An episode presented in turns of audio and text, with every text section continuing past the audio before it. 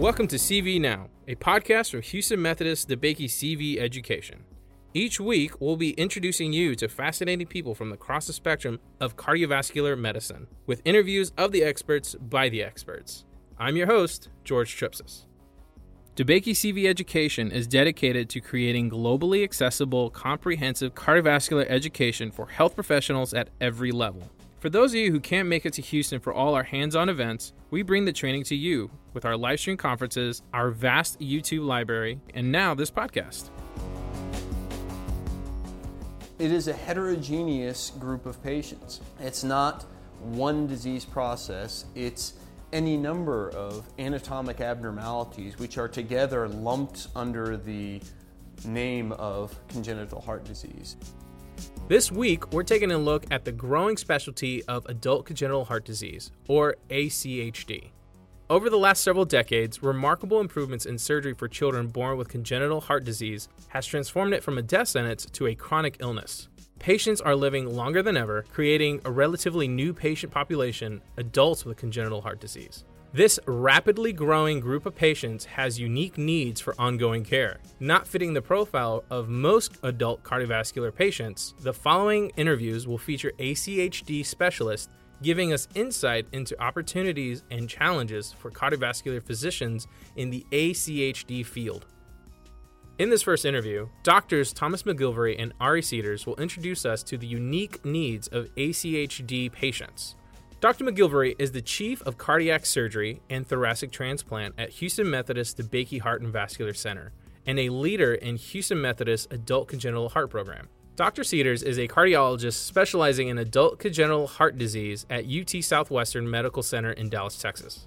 He leads the ACHD Research Interest Group for the National Patient Center Outcomes Research Network and is on the administrative board for the Alliance for Adult Research in Congenital Cardiology. I'd like to welcome everyone to our speaker series. Uh, I'm uh, Dr. Tom MacGillivray. I'm the Chief of Cardiac Surgery and Thoracic Transplant Surgery here at Houston Methodist. And, and it is a real pleasure to have with me today Dr. Ari Cedars, who was our grand round speaker. Uh, Ari is a, uh, a cardiologist who specializes in adult congenital heart disease. And he gave a terrific talk this morning uh, about uh, durable ventricular assist devices for patients with adult congenital heart disease. So, welcome, Ari. Thank you very um, much, Tom. And uh, nice to have you here. I'd like to start out. Could you just give us a little background about yourself and what got you interested in medicine, cardiology, and adult congenital heart disease? So, uh, each of those is a separate question. uh, I got interested in medicine probably later in life. I, everybody in my family was a physician. My grandfather was a physician. My father and all his brothers and sisters are physicians. And I went to school, and the last thing in the world I wanted to be was a physician. I, uh, I wanted to run as far away from that as possible. I actually was a history major, um, and I wanted to have a career in history. Uh, and ultimately, my thesis advisor told me, you know, if you're good at science, go do medicine. You'll have a stable career. You can always do history on the side. Maybe she was telling me something about my skills in in history or my you know my knowledge. Um, so I ultimately ended up going to medical school. Didn't really like it that much. Um, I decided that I wanted to do. Uh, and so in the summer after my first year of medical school, as like a summer job, I worked in a laboratory, did a kind of a laboratory internship, and I loved that. I decided that's it. I want to be a basic scientist. I don't like this cardiology stuff. So then I actually applied to go to graduate school uh, for biology. They're like, wait a minute, wait a minute. You have a history major and you have a minor in French and you want to go to graduate school in biochemistry? No, no. so the gentleman in whose lab I was working said, you know, you can still do research as a with an MD and as, as a cardiologist or as a, as just a regular physician, you just you go do your your um, uh, internal medicine training, go do fellowship training, and select a fellowship that's got kind of a research bent to it, and that's what you should pursue um, while you're a fellow. It takes some years to, to spend doing that and establish a career for yourself. And so I did. I took his advice, which at the time I thought was sage, and um, so I went to, uh, I did my residency at uh, University of Michigan and then started fellowship at uh, Washington University. And as soon as I was done with my clinical years, I went to the basic science laboratory. Um, and I first worked on the training grant and then got my own grants to, to do some more work. And after four or four and a half years in basic science, I was like, man, this is, I've had enough. This is, it's, I, I became quite jaded with the whole process mm-hmm. of basic science. And while I had been working in the laboratory, just through happenstance, I had wanted to maintain contact with clinical cardiology, and the one of the older professors invited me to see patients with him in clinic, and he happened to be the provider taking care of the adults with congenital heart disease at Washington University. He's a man named Phil Ludbrook. And I loved it. I loved taking care of the patients. I loved the interactions that he had with his patients and the relationship that he had with his patients. It seemed to be unique and different from that that I saw other cardiologists have with their patients. And so I said, you know what, if I'm going to return to clinical medicine, this is what I want to do. So I asked my uh, division chief at the time, Doug Mann, if I could return to cardiology and do an additional year of training at the pediatric hospital, uh, St. Louis Children's Hospital. And he said, sure if you'll round for everybody on the weekends, you can go and do whatever you want. um, and so I spent a year uh, doing rounding for the uh, cardiology service on the weekends and, and got my congenital training and then joined the faculty in 2011. Well, it's great. It, it's nice to see that no matter how you start or despite uh, our best intentions that uh, you end up in the right place. That's right. Life is serendipitous like that. And, but truly, uh, for the audience, uh, Ari is a is a is a world recognized uh, leader in adult congenital heart disease. Can can you tell us about adult congenital heart disease? I mean, I think that the average physician and, and even many cardiologists think it's a niche practice. It's kind of studying one stone in the mosaic. Can you can you give us some thoughts on that? Absolutely. So um, and, and I think that the average practitioner could be forgiven for thinking that because it is relatively rare. It's, it's probably 1% of the general population that has some form of congenital heart disease, and the majority of those patients have simpler forms, you know, a bicuspid aortic valve, a ventricular septal defect, or an atrial septal defect. Um, and, and the more complex forms of congenital heart disease are far rarer. And so it is a niche field, but it's a field that's growing. It's one in 40,000 live births, and, and patients are living longer than ever, and there are just a lot more years between 18 and death than there are between 0 and 18, so the adult congenital population is going to continue to grow. It is a heterogeneous group of patients. It's not one disease process, it's any number of anatomic abnormalities which are together lumped under the name of congenital heart disease.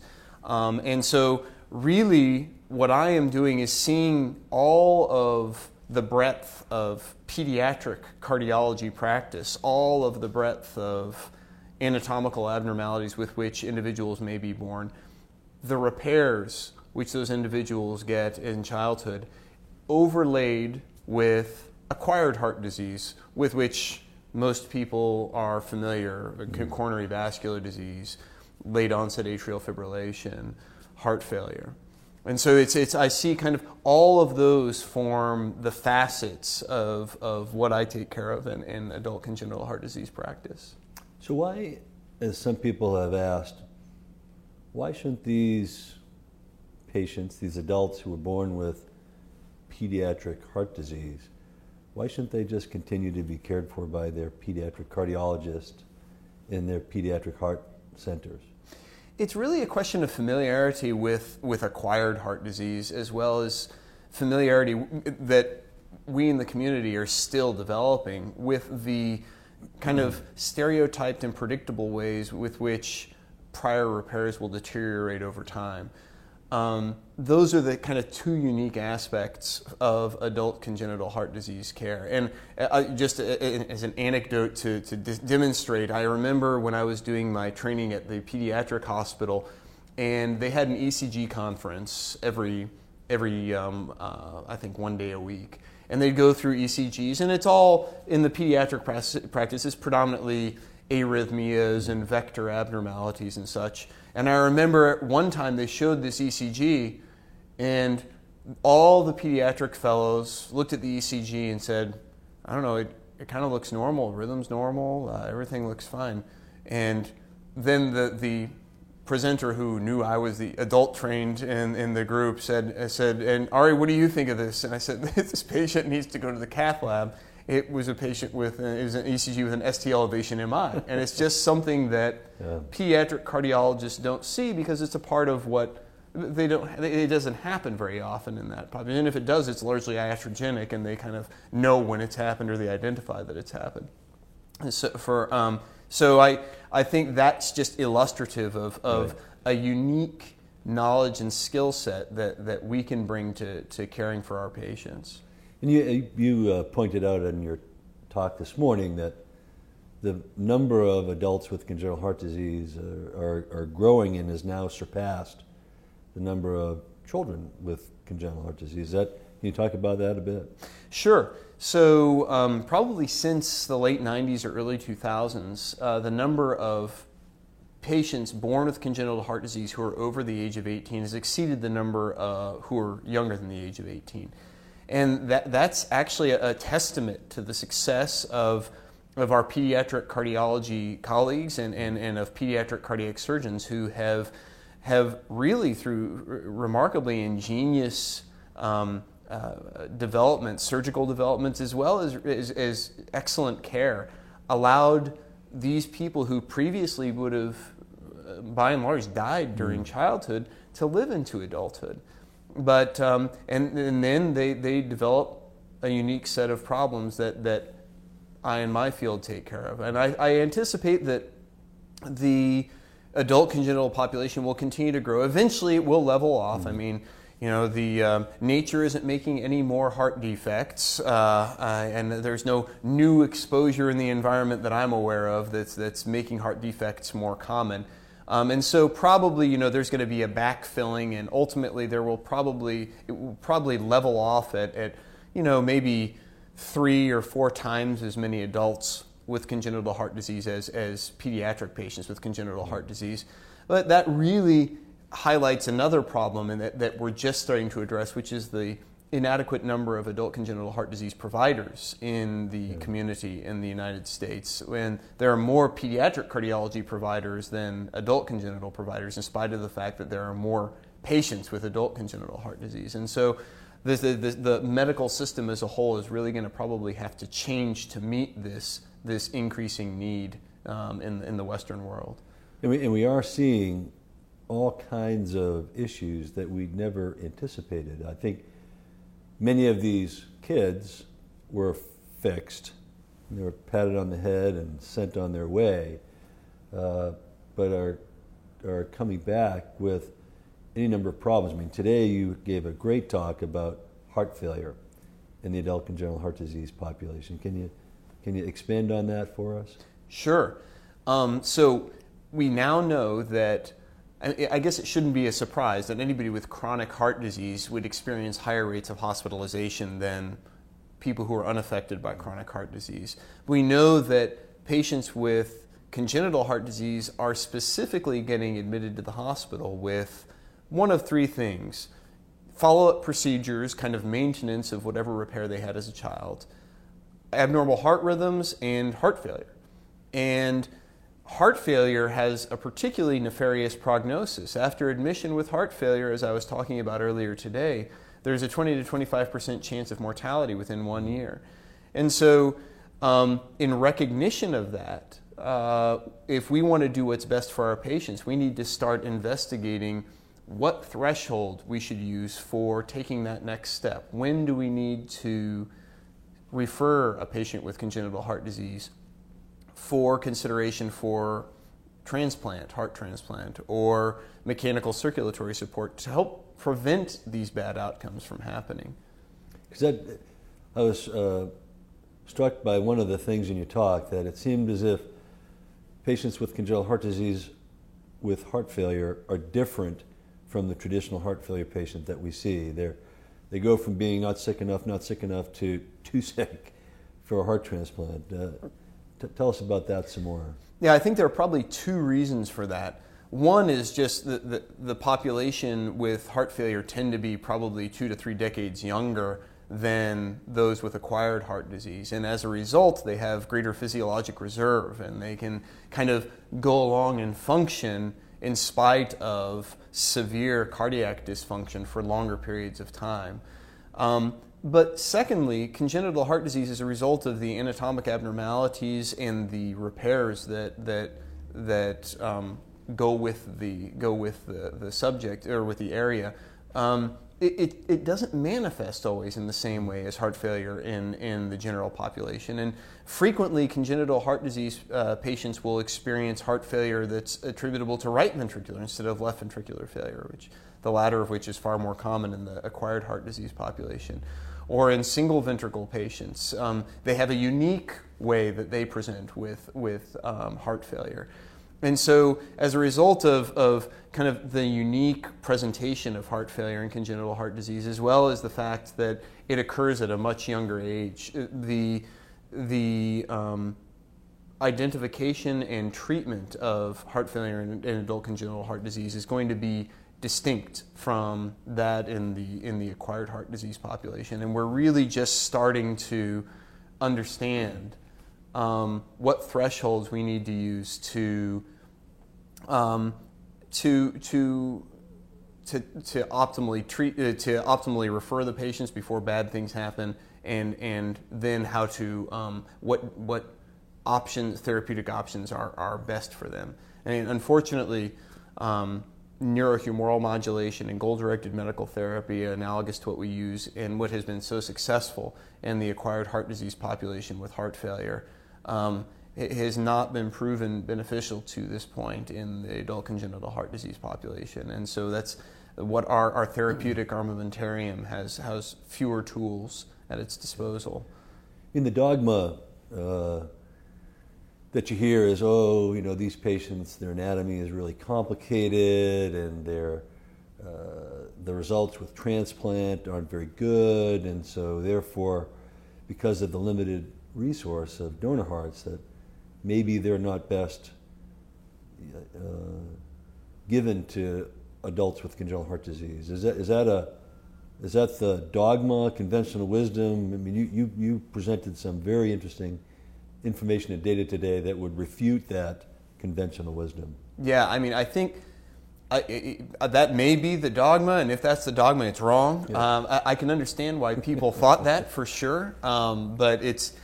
I, I think that congenital heart disease patients really, they, the at least in recent history, do just as well as acquired heart disease patients with heart transplant, and in fact. Uh, probably do even better long term um, just because they, they have uh, they're healthier going into the surgery frequently. They just their whole physiology is younger and and and better adapted. Um, they haven't had decades over which uh, they have abused their body or, or the environment has abused their body and, and have led to deterioration in other organ function. Um, and so I, I, and, and furthermore they you know they're they're compelling people um, and I know that that shouldn't be necessarily a criteria for, for, and it shouldn't change the care that you provide to a patient, but ah, it makes me feel like I, I, there, you know, there, there, I feel, I feel, and it may just be this relationship that I alluded to earlier that I have with my patients, but I feel attached to my patients and I want to fight for them. And, and, um, and, and so I guess what I'm trying to say is that the, the yes, uh, there was maybe some some bias in the community that that congenital heart disease patients didn't somehow uh, they weren't going to be as good a shepherd of the organ or they weren't going to take as good a care of it. But I, I don't know that that's actually true, and, and I am vehemently against that, that bias. So, how can we who are uh, focused on caring for patients with uh, congenital heart disease, adults with congenital heart disease, how can we better partner and message to the heart failure community uh, uh, how we can better take care of these patients?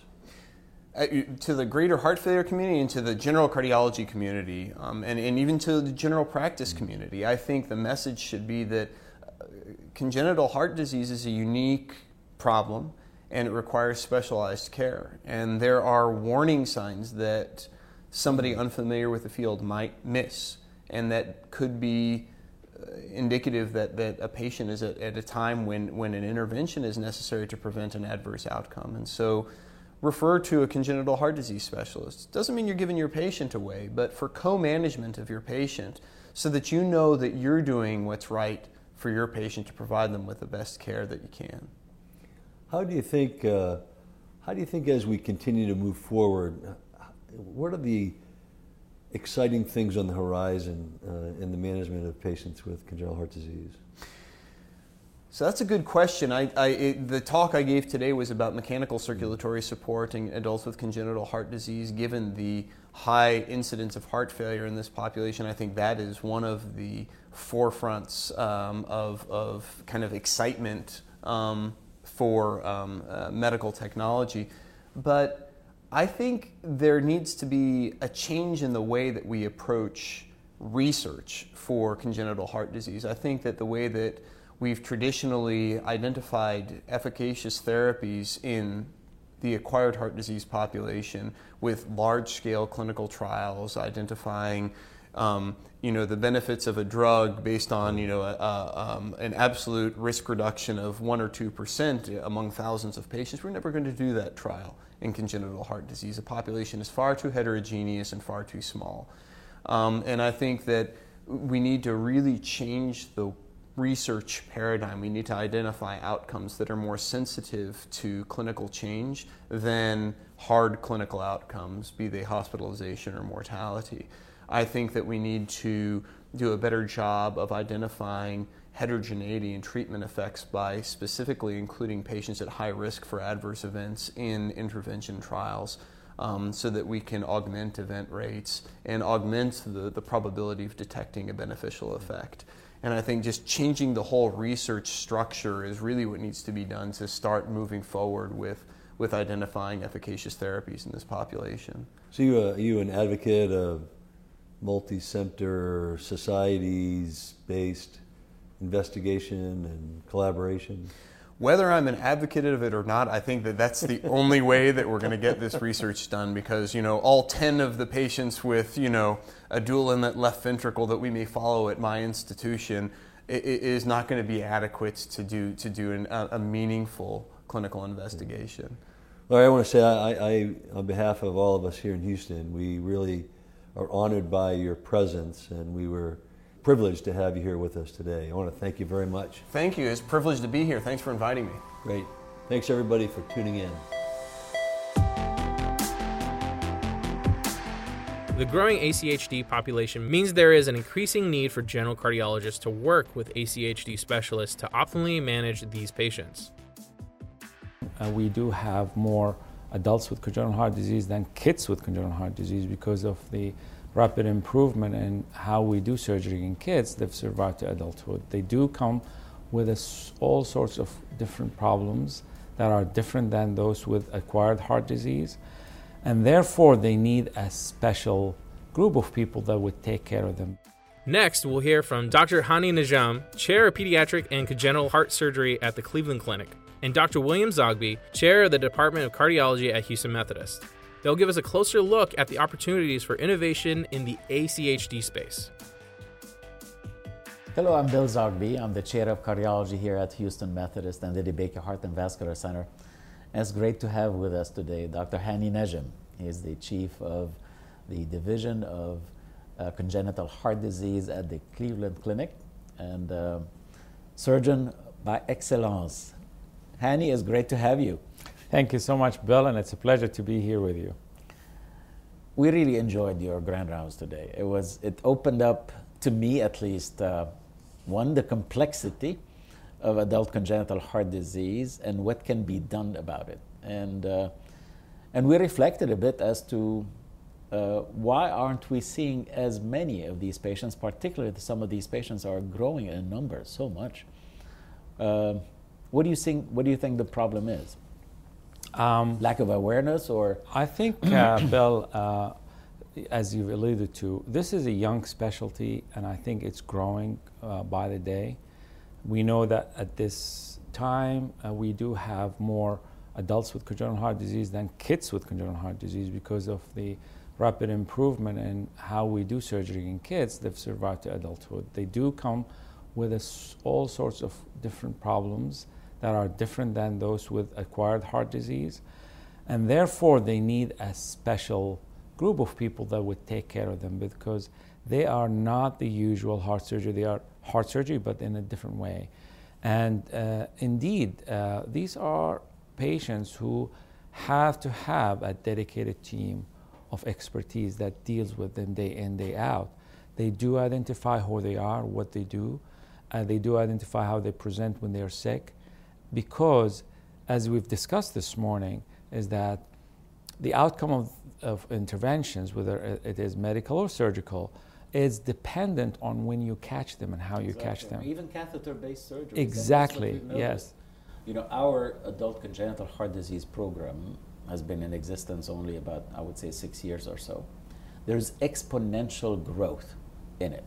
And I could see where the needs of the patients are because they want to be in an adult facility. These individuals are growing.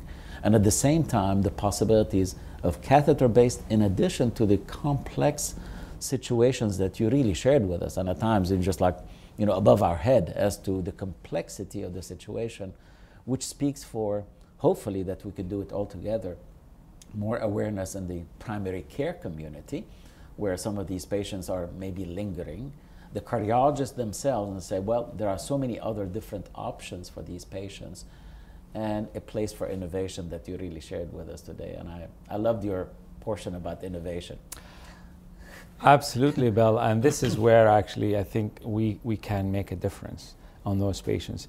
Because when you have this dedicated team who takes care of them and are able to bring in these problems and have solutions for them, and it, it is nothing better than what you've done is create a team that will take care of them. Because, and you know what? You'll be surprised. You're going to be hiring more and more people in there. And if there are, as I was, uh, as we were saying, if you're a young cardiologist around, a young cardiac surgeon, this is an area that you want to actually learn because that is an area that will be in a great need, and they are very. This speaks for the group. centers of excellence that Absolutely. we talked about because you need a team. I know the heart team concept has been more put to the front because of valvular heart disease, etc. But this is even where the need is. You need anesthesiologists who are comfortable with it, catheter-based specialists, surgeons, uh, uh, nurses, and, and everybody else. And I think that, that's really amazing. Yeah, and, and the innovations are going to continue with this because we haven't seen even what they will present to us. You know, when you're, when you're thinking uh, what happens to a, a, a repaired tetralogy in 30 years, we don't know what's going to happen in 40 years. Well, we don't know what's going to happen in 50 years when you follow them. So these are the patients are going to continue to come in with newer problems that we have to innovate for them and how we can deal with them. I'm going to tackle two medical questions related to your grand rounds. One is the unroofing of the coronary artery that you mentioned. I think it's amazing surgery. And the question from a cardiologist perspective is who are these? Because you see them nowadays. You see them on CT scans because CT is much more available. Uh, at times, uh, I, I, think that's probably most likely where you're going to see them most of the time. Who are the ones that should be managed medically versus surgically? And Amazing questions. I wish I have an answer to that, but I have some insights to this. You are absolutely. This is this is the million dollar question, and you know what? We don't know the answer to this. And there's a large, uh, actually, study now going on see, in Congenital Heart Surgeon Society looking at this, because really, it's not even close to the guidelines. Who are the ones who are really, and every now and then still in the news. Now, we, we, you see somebody who is dropping dead, and you would say, well, this is not fair. These are healthy young individuals who just dropped dead. Why haven't we been able to catch them before? So there's a lot of unknowns there, and what we're trying to do at I least. I would love to, have, to see a registry or something. Exactly, exactly. Because, because compared to the other much more complex things that you shared with us, exactly. This is either you do this or that, and it is simple. Exactly. Rather simple. Totally agree with you. It is a simple and an enjoyable operation, and it does the job. So the question is how. You know, I think there have to be a systematic approach for those. And It is not enough to say, well, well, he's done fine, he doesn't have. I think there have to be, unfortunately, some invasive testing that has to be included. As you've indicated very clearly now with the CT angio, we're seeing more and more of them incidental. Yes. Are you going to actually sit on them or not? Which are the dangerous ones? What are the and I think we should be able to res- resort into more in- invasive. I think pressure wires have to be included in the investigation. We're trying to do this now prospectively, Yes. seeing whether that actually would uh, give us some insights on PET scanning is important. But it's gotta be also it's gotta be something during stress because It the has to be. stress. I mean, you could do something at rest, but stress is the big inducer here. Absolutely. Right? Absolutely. The other question is a difficult one. Is you talked about the Fontan and its issues and the innovation and the surgery. Is and you're seeing patients rather late in their course.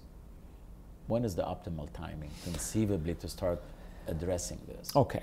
Very important question. I think if the kid is born with two ventricles, but what's labeled as unseptatable, we should route them into a congenitally corrected transposition uh, physiology, which means that we, we harness the left ventricle as being a subpulmonary ventricle right from the outset. We've started doing this actually at, at, uh, at the clinic. And why is this? because you want to s- stay away from the single ventricle uh, uh, palliation. Now, not everyone will have two ventricles, and you're going to end up with a failed uh, univentricular circulation with venous hypertension, all the problems that comes with it. And I think it is important that we identify those patients before they start having end complications, as in protein losing enteropathy Right. and plastic bronchitis and liver failure and so on, and have an intervention before that. There are a lot of in process now, whether you need to use an assist device, and I think before they start, because we know transplantation for failed Fontans is not a great idea, Yes. and they don't do as well as the others. So you want to identify them before. You want to make sure that you route them into a track that will lead them into a successful transplantation. Otherwise, they're doomed for failure. So these are a complex group of patients, and you know what? We're going to be inundated with those patients. There are more than a thousand Fontans every year. You could just add them up. There are more than 50,000 now done. So you can imagine how these patients are going to continue to rise and will flood our systems, really.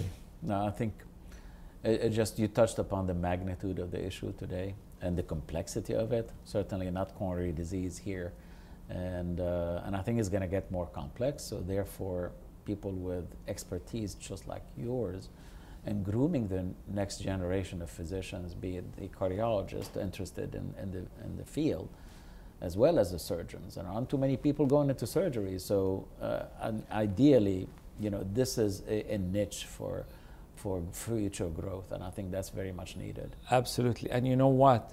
Even for administrators, this is a good business model, to be honest. It's true, it is an area that will have your intervention cardiologists work more, your electrophysiologists work more, your imager work more, and your surgeons work more, provided you can offer this, because there's a huge armamentarium of procedures that you could do for those patients. So as even a business model for any enterprise. It's an amazing area Yeah, that you can true. grow and you can guarantee that you will succeed. So, uh, indeed, what you've said is correct: is create the sense of excellence and grow it and feed it in a way that you could actually serve these patients. Sani, it's, it's so good to have you and It's share your wisdom, your experience, and your innovation with us. And I think uh, it's really been amazing. Grand Rounds, I would, I would urge you to take a look at this Grand Rounds and, and look into innovation in your own center and yourself, uh, what you could bring to the fore. So thank you again and look forward to seeing you again uh, next week or another channel. Thank you. Adult congenital heart disease teams are an exciting opportunity to advance patient care and a promising business model. Let us know what you think about these topics using hashtag CVNow on Twitter and tag us at DeBakeyCVEDU. If you want to hear more from these speakers, videos of their Grand Round talks and these interviews are on our DeBakey CV Education YouTube channel. Just click the link below in the show notes. If you're interested in taking a deeper dive into adult congenital heart disease, DeBakey CV Education hosts an, an annual ACH symposium every fall. It's a great opportunity for patients and healthcare professionals to learn about the latest in ACHD management, and CME credits are available. Find out more at our website, houstonmethodist.org forward slash DeBakey CV education. And thank you for listening. Be sure to subscribe to our podcast. Click the subscribe button, leave a review if you can. It really helps us get our podcast out there. And if you want to follow us, go to DeBakey CV Education on Twitter, Facebook, and YouTube.